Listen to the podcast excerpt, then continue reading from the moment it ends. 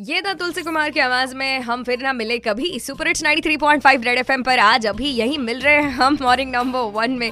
और आप सुन रहे हैं अर्चना को, और आज मेरे साथ फ़ोन लाइन पर है हमारे मनपा प्रशासक अस्तिक कुमार पांडे जी उस टॉकिंग अबाउट औरंगाबाद पैटर्न जो कि पूरे देश भर में आजमाया जाएगा यानी कि वेंडर्स की एंटीजन टेस्ट उसी का परिणाम है कि अभी औरंगाबाद में जो सार्वजनिक प्लेस है वो थोड़ा सा सेफ़ है। जी। बट केवल एक बार ही टेस्टिंग करवाना पर्याप्त नहीं है। Exactly exactly. वो केवल टेस्टिंग रिज़ल्ट केवल ये प्रूव करता है कि जिस दिन टेस्ट हुआ जिस टाइम पर टेस्ट हुआ उस दिन आप नेगेटिव या पॉजिटिव थे। आ सकते हैं। जी जी। इसलिए न्यू नॉर्मल जो लाइफ स्टाइल है उसका एक दिसंबर जनवरी तक जब तक की वैक्सीन नहीं आ जाती है जी।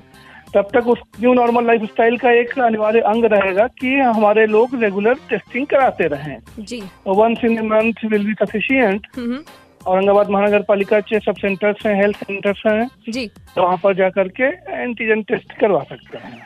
डेफिनेटली सर एंड बहुत बहुत आपको फिर से एक बार शुभकामनाएं and thank you so much मुझसे बात करने के लिए. सो सरांनी जसं सांगितलंय की ही टेस्ट म्हणजे एकदा केली तर तुम्ही निर्धास्त असू शकता असं नाही. तर once in a month at least ती टेस्ट करणं गरजेचं आहे. सो जसं तुम्ही त्याचं रेकॉर्ड ठेवू शकतात बाकी सारे प्रिकॉशन्स जसं की मास्क घालणं असेल सॅनिटायझर वापरणं असेल ह्या गोष्टी आपल्याला पाळायच्याच आहेत. तेव्हाच आपण सेफही राहू शकतो आणि आपल्या शहराची वाटचाल इथे कोविड मुक्तीकडे ठेवू शकतो. Ninety three point five red F M बच जाते रहो.